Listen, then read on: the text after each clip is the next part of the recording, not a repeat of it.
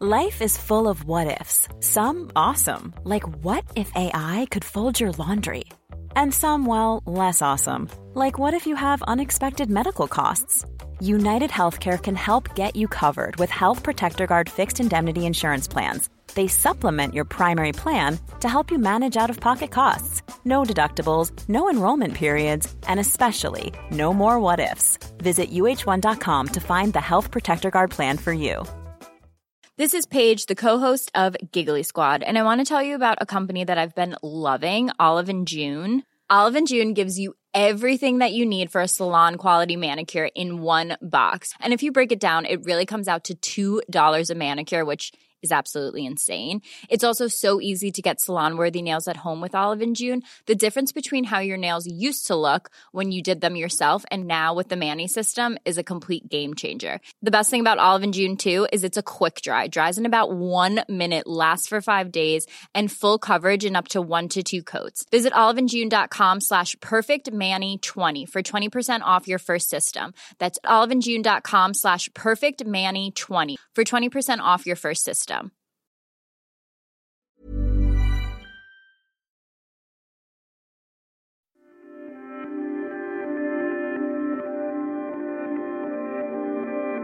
A fortnight ago, Ukraine announced it was going on the offensive to reclaim some of the territory that the Russians had captured. Looks like the Ukrainians are about to launch a major high stakes counteroffensive in an effort to recapture a crucial city from the Russians. That city is Kherson in southern Ukraine. Ukrainian forces are retaking nearby villages and inching closer and closer to what could be one of the most significant battles of this war.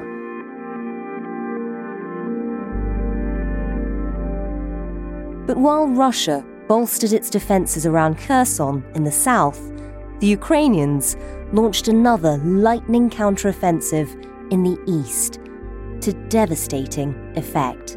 This morning, a stunning transformation on the battlefield. Ukraine breaking through Russian lines near Kharkiv and retaking towns that had been under Russian control for months. The Russians just weren't ready to have a fight, and when confronted by the Ukrainian attack, most of them seemed to have turned tail and fled.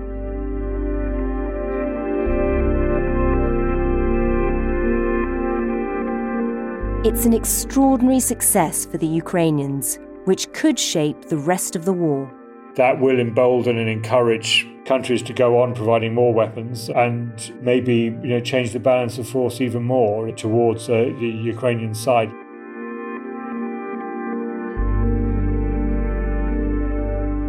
But faced with humiliation on the battlefield and criticism at home, how will Russia respond? From President Putin's perspective, this is his war. He cannot conceive that he would lose. And there is this danger that if the choice was between losing and the use of a small nuclear weapon to bring the thing to a cataclysmic halt, well, you can see the temptation.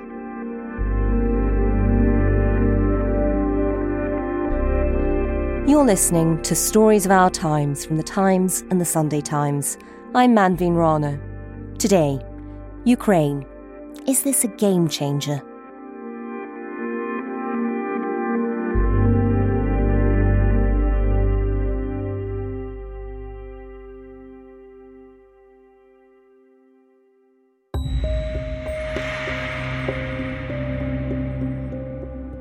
I'm Richard Spencer. I'm a correspondent for The Times, and I've been in Ukraine for a couple of weeks, and I'm now based in Kharkiv, and I've been covering the recent counteroffensive by Ukrainian forces.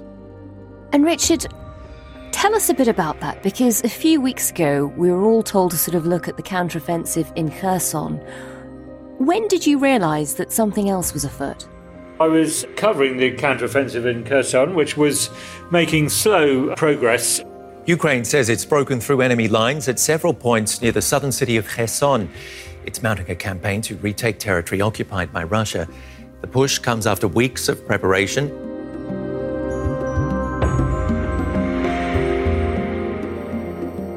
They'd made a couple of minor breakthroughs in a couple of places along that front on the uh, southwest of the front line between the Ukrainians and the Russians.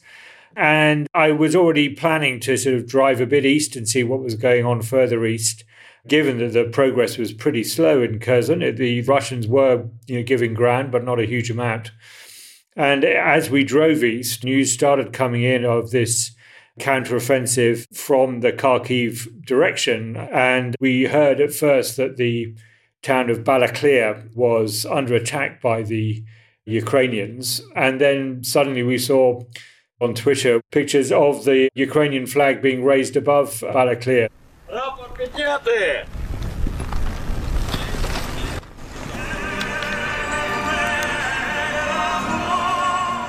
And that was on about uh, Thursday of last week. Just how much of a surprise was that for you, seeing that? We'd already seen some gains in the Kherson front in a couple of places. The Ukrainian flag had been raised above, you know, a couple of villages. I think what was surprising was what came next. We discovered that there was this concentration of forces that the Ukrainians had managed to gather really without the Russians spotting them in this particular point of the front on the eastern side of Ukraine. And what we what really took us by surprise was what happened next, which was the Ukrainians didn't just stop there having taken this town. They thrust on and it was clear that they were aiming for a place called Kupiansk, which is kind of further on from Balaklia, which is a railway junction. And it's a very key railway junction because it, it controls the railway lines that the Russians have been using from Russia itself into eastern Ukraine and to some of the sort of front uh, cities further south, nearer the Donbass area, which, as we know, is the kind of the central focus of Russian efforts. So it was clear that the Ukrainians were going to try and make for this town, and we thought, oh, well, there'll be an interesting battle there in the days and weeks to come.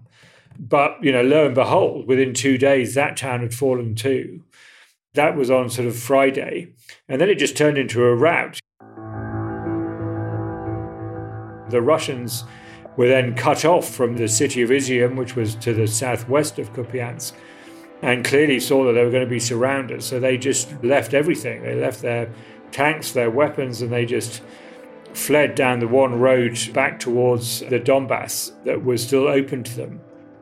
So by Sunday, the Ukrainians were knocking at the door of all the places that we saw these very long and grinding battles for in April, May, and June, like Severodonetsk. And we'd seen over those three months early in the summer this very, very brutal war, this artillery war in which hundreds of troops were dying each day on both sides for very kind of small Russian gains, you know, a couple of miles here, a couple of miles there. That battle going on for weeks and weeks and weeks. And then suddenly we saw the Ukrainians making huge gains. I think the current figure is 6,000 square kilometers in less than a week, which is really quite startling. So I think that was really what caught us by surprise.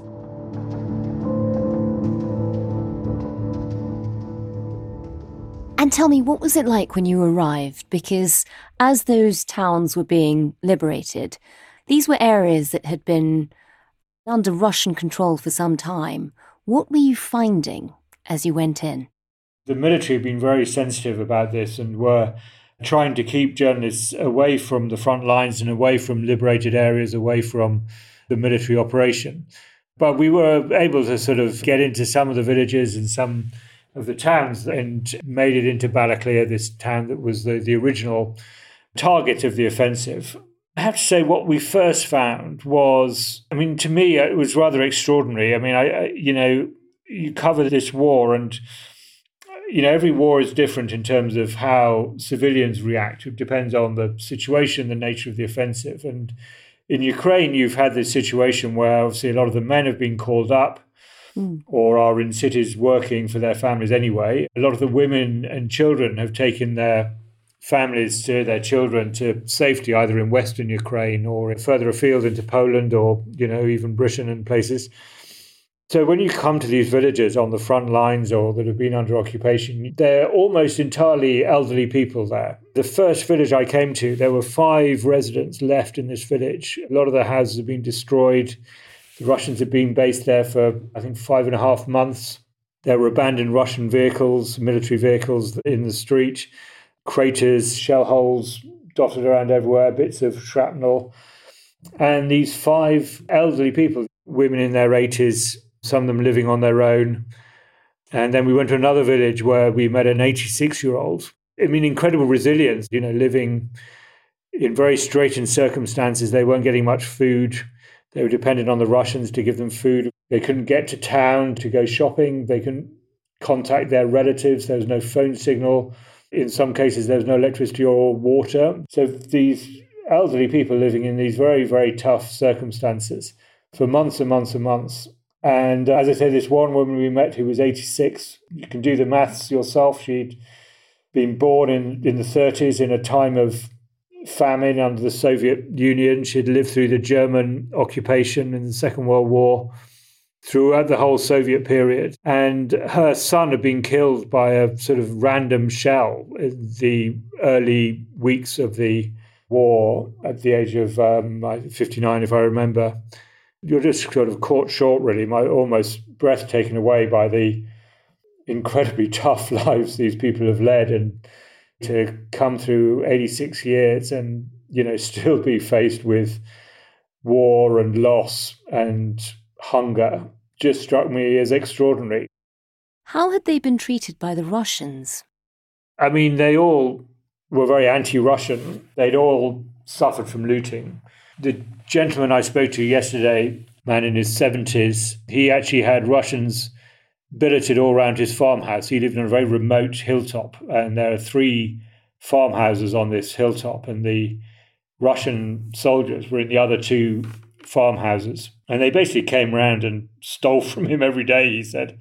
They stole sugar to brew alcohol with, they even stole his salt, they stole all his food, they stole his booze.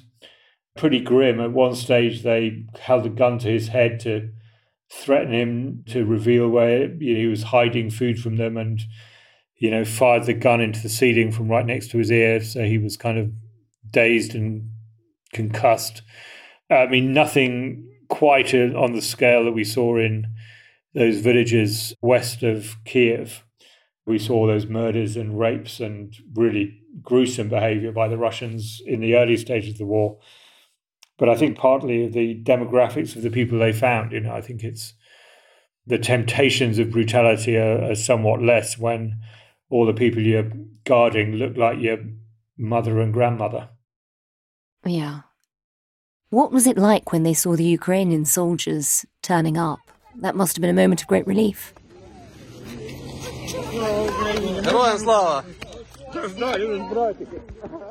You know, when I say when I saw some of these videos first coming out of elderly Ukrainian women running down the street and hugging the Ukrainian soldiers, I kind of I guess I was slightly cynical. We've all seen pictures being used for propaganda of that sort of thing over the years and decades, even centuries now. But I have to say, you know, when you were there, this is very much what they said they did.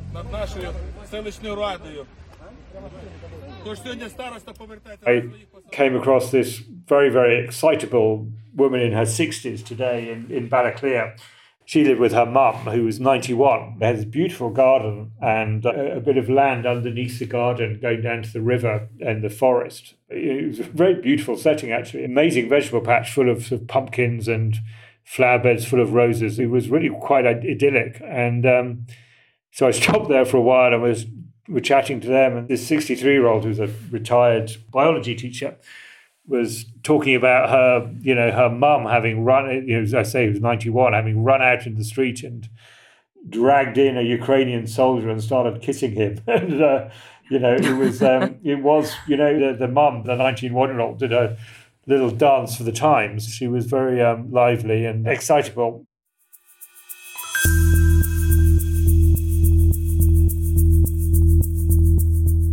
Coming up, the Ukrainians are celebrating, but how might Russia respond? What does the Ukrainian advance actually mean for the future of the war? We'll hear from General Sir Richard Barrons. That's after a quick message from a colleague. Hi, I'm Patrick Maguire, Red Box editor of The Times. From Partygate to Ukraine, there's never been a more interesting time to cover British politics, and I'm lucky enough to do it every single day. We can only do this thanks to the subscribers of The Times and Sunday Times. Subscribe today by visiting thetimes.co.uk forward slash stories of our times.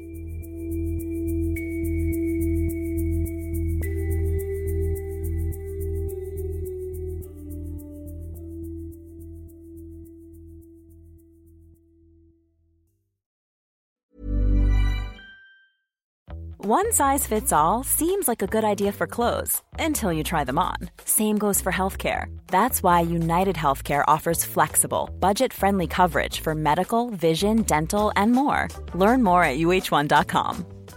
This is Paige, the co-host of Giggly Squad, and I want to tell you about a company that I've been loving, Olive and June. Olive and June gives you everything that you need for a salon quality manicure in one box. And if you break it down, it really comes out to $2 a manicure, which is absolutely insane. It's also so easy to get salon worthy nails at home with Olive and June. The difference between how your nails used to look when you did them yourself and now with the Mani system is a complete game changer. The best thing about Olive and June too is it's a quick dry, dries in about one minute, lasts for five days, and full coverage in up to one to two coats. Visit oliveandjune.com slash perfect Mani 20 for 20% off your first system. That's oliveandjune.com slash perfect Mani 20 for 20% off your first system.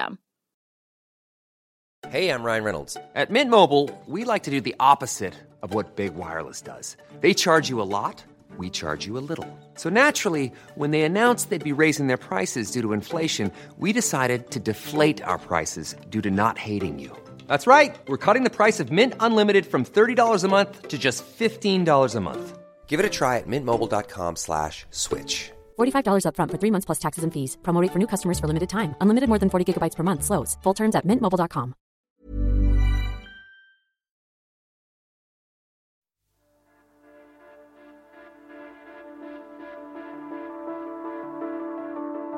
My name is General Sir Richard Barrons. I'm co-chairman of Universal Defence and Security Solutions, and I was previously the commander of Joint Forces Command in the UK. And Richard, over the past week or so, everyone was expecting Ukrainian forces to attack the Russians who were occupying Kherson.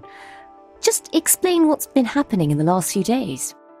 So we were expecting to see a Ukrainian offensive around Kherson, and we expected this to be a slow and patient operation because taking the city in a frontal assault would be a very costly and not necessarily successful undertaking. And that assault is underway, and we should recognize that Kherson, the city, is vital to Ukraine. It controls the access to the river that runs all the way up to Kiev. It's part of the way that you protect the coast round to Odessa. So it has a military and strategic and political significance.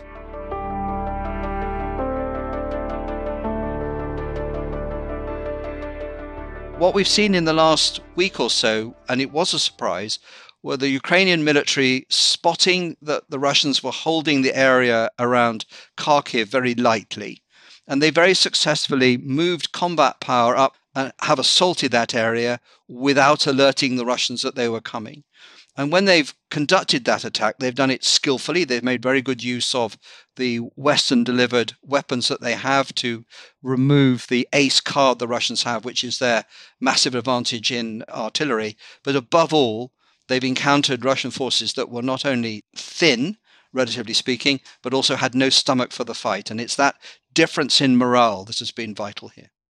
Now that's intriguing. Why do you think that is? So the Russians can't hold a 1400 mile front in strength everywhere. And when they looked at the area around Kharkiv, they knew they couldn't take the city. And they knew they needed to hang on to some of the territory around Kharkiv to protect the shortest supply route that runs from Russia down into the Donbass. But what we saw very clearly was this area being held by very thin, very light, and quite inexperienced troops, partly because a lot of the Russian attention had swung south to support the response to the Ukrainian assault around Kherson. So, just militarily, I mean, were you impressed? The element of surprise and catching them off guard? So, I think what worked very well was the Ukrainians spotted an opportunity. The second thing they did well was move the combat power they needed to mount this assault without Russia detecting it. And part of that was continuing to talk up the offensive around Kherson.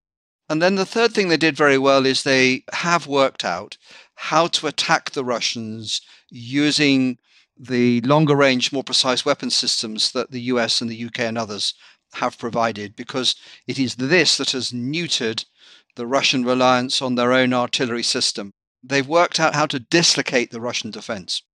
And all of those things seem to be less important than the fact that the Russians just weren't ready to have a fight. And when confronted by the Ukrainian attack, most of them seem to have turned tail and fled. So, you know, we've all sort of got used to watching what's happening in Ukraine and expecting it to be quite a long war. You know, it's a war of attrition, could go on for ages. And seeing this very rapid assault, I think a lot of people were tempted to think this is a real game changer. Is it? It's too early to tell whether this is really a major change or not. The, the thing we can be confident about it, it has shown that Ukraine is able to go successfully on the offensive. It's shown the fragility of the Russian defense unless it's very well constructed, well led, and well reinforced, which is not the case here. So this may prove to be the high watermark of the Russian occupation of Ukraine. It does not mean that removing Russian forces from the remaining 20% of Ukraine is either a given or going to happen quickly or easily. And how will Russia retaliate? I mean, we've already sort of seen attacks on Ukrainian infrastructure, there have been blackouts in parts of the country. How much worse could this get? So I think there are two things we can be sure of in the Russian response. The first is they will want to make life as difficult as possible for the Ukrainian forces and the civilian population who uh, have now just been liberated. So the laying waste of civil infrastructure, the cutting of power, the removal of food supplies, those sorts of things are designed to slow up the Ukrainian advance. The second thing we can be sure of is Russia will want to stop this offensive as soon as it can. And so it will move reinforcements of firepower, logistics, and higher quality troops to defend where it wants to defend. And it looks as if Russia has effectively decided to give up the whole of the Kharkiv Oblast and defend on another line. That makes plenty of military sense. What we don't know is two really important things. First of all, will Russia mount a counterattack in order to take that territory again? That seems to be beyond them right now. And the second thing, perhaps more troubling for next year as this war continues, is that if the Ukrainians really were able to continue the attack, if they were able to start to push Russian forces out of areas they care about, which would be, for example, separatist areas of the Donbass, then doctrinally Russia will be tempted to reach for weapons of mass destruction at a tactical level, so chemical weapons and very small nuclear weapons, to stop this Ukrainian success if they think it's existential. I mean, that sounds like a major escalation. Uh, how worried are you watching all of this? So, I think we should be worried for two reasons. One is in Russian military doctrine, the recourse to these, for example, small nuclear weapons or chemical weapons, to prevent a defeat occurring which you believe is absolutely crucial to the future of your state, is normal. And we may not have seen a nuclear weapon being used since the Second World War, but the Russians have around 2,000 small nuclear warheads, and this is the sort of thing they have in mind when they made them. And the second thing is from President Putin's perspective, this is his war. He cannot conceive that he would lose. And there is this danger that if the choice was between losing, that is, a military defeat that saw Russian forces ejected from much of Ukraine, and the use of a small nuclear weapon to bring the thing to a cataclysmic halt, well, you can see the temptation.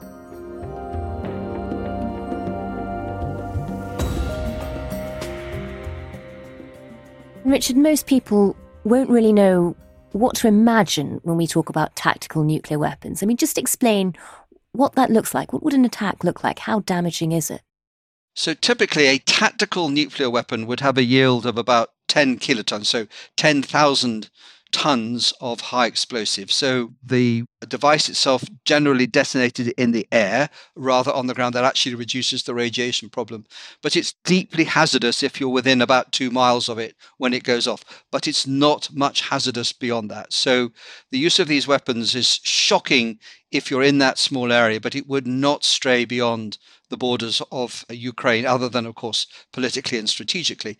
This is wholly different from the thousand megaton weapons that would be used if there was a general nuclear exchange, say, between Russia and the United States, where these are the sorts of weapons that would destroy a city the size of Washington and, in combination, probably destroy the planet.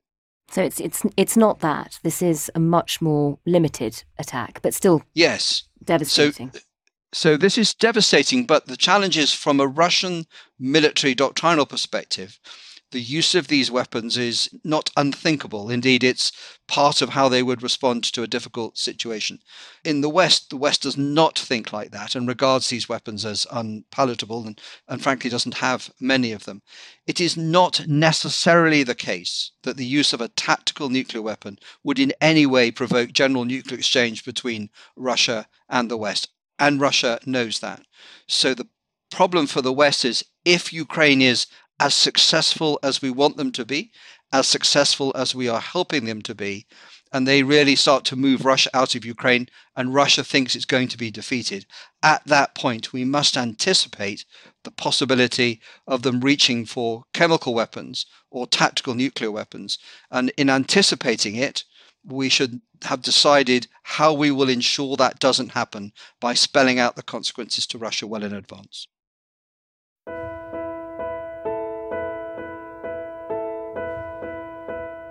And just talk us through how this is being discussed in Russia at the moment. Do we know how they're responding to Ukraine's recent successes? So, the visible response is quite limited, which is first of all to deny and dismiss that this attack has either occurred or is successful. From a military perspective, we've seen reinforcements moving to stem the flow, but it is not at all clear that this would provoke a counterattack to try and take all that territory back again because there are other areas of this war that are more important to Russia the Donbass itself and the southern coast, including Crimea. And I think right now Russia does not feel that it is in imminent peril of a major strategic loss because, let's be clear, this attack that we've seen over the last week or so is not tantamount to removing Russia from 20% of Ukraine. What are Russia's options next? I mean, obviously, you've talked about tactical nuclear weapons, but I mean, is this a point where they decide whether they're going to double down or start to sort of make it look like this war isn't that important to them? So perhaps some of the coverage has been about creating a situation where the blame can be placed on the generals or officials or whoever, but clearly not President Putin. We were expecting to see in the Donbass in this month in September, Russia begin to annex Ukrainian territory formally into the Russian Federation, which of course Ukraine and much of the world would immediately reject. That seems to be on hold. And I think Russia has shied away from the prospect of actual full mobilization of its military, political, and industrial resources. That seems to be beyond the stomach of the Russian people to, to want to bear. So they have to fight this war with what they have or what they can produce in the margins of industry and civil society. So that limits their capability. I suspect that Russia knows that its original uh, objective of occupying the whole of Ukraine or removing the government or shattering Ukraine as a functioning unitary state is beyond them. And they're beginning to set the conditions for the annexation into Russia of a lot of the territory that they currently occupy. And if they do that, they would have to know that they could defend it because Ukraine and the rest of us are going to reject that. And do we know at this stage what are Russia's capabilities like? How much have they suffered already, and what's left of their capabilities? So, if the Russian armed forces were limited to the standing forces and the reserves and others that they can cobble together, we know that they are short of manpower and short of fresh equipment. However, they're not completely played out. So, a new army corps is being created just to the east of Moscow called the Third Army Corps. It has a lot of new people in it, and they've rather been scraped together but it has a lot of new and quite modern equipment, and you can see Russian industry beginning to support that, although it doesn't in any way make up for the losses. So Russia is not played out, and in particular, it has an awful lot of artillery ammunition. Nobody knows whether it was 5 million or 15 million artillery rounds on the shelf when the war started. They probably used around 4.5 million and they're buying ammunition from co travelers such as North Korea. So they aren't played out, but they are beginning to wonder whether they can endure what's coming next. And what's coming next is not just the Ukraine military in very large numbers, it's the Ukraine military enabled by Western will, money, industry, and training.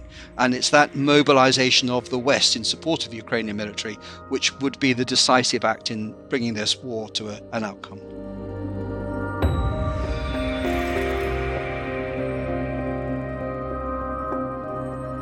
I think the important thing is this offensive was as much political as military to show European leaders that they're, particularly some of the more ambivalent ones like Germany, who were concerned about their relationship with Russia and about their energy supplies, to show that they weren't throwing good money after bad, that uh, they had to show that they could make gains with all the weapons that had been given and so on.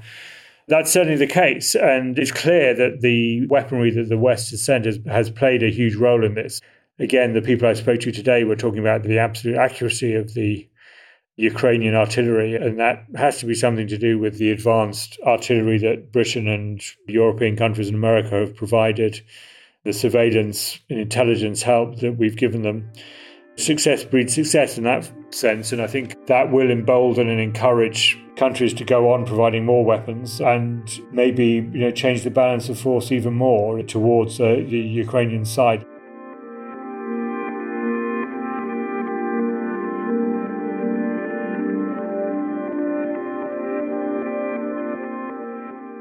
You've been listening to Stories of Our Times, a podcast brought to you thanks to the subscribers of The Times and The Sunday Times, with me, Manveen Rana, and my guests, General Sir Richard Barrons, the former head of Joint Forces Command in the UK, and Richard Spencer, currently the Times correspondent in Ukraine. You can find all of Richard's work at thetimes.co.uk or in print. The producers today were Priyanka Deladia and Taryn Siegel. The executive producer is Kate Ford, and sound design was by David Crackles. Thanks for listening. See you tomorrow.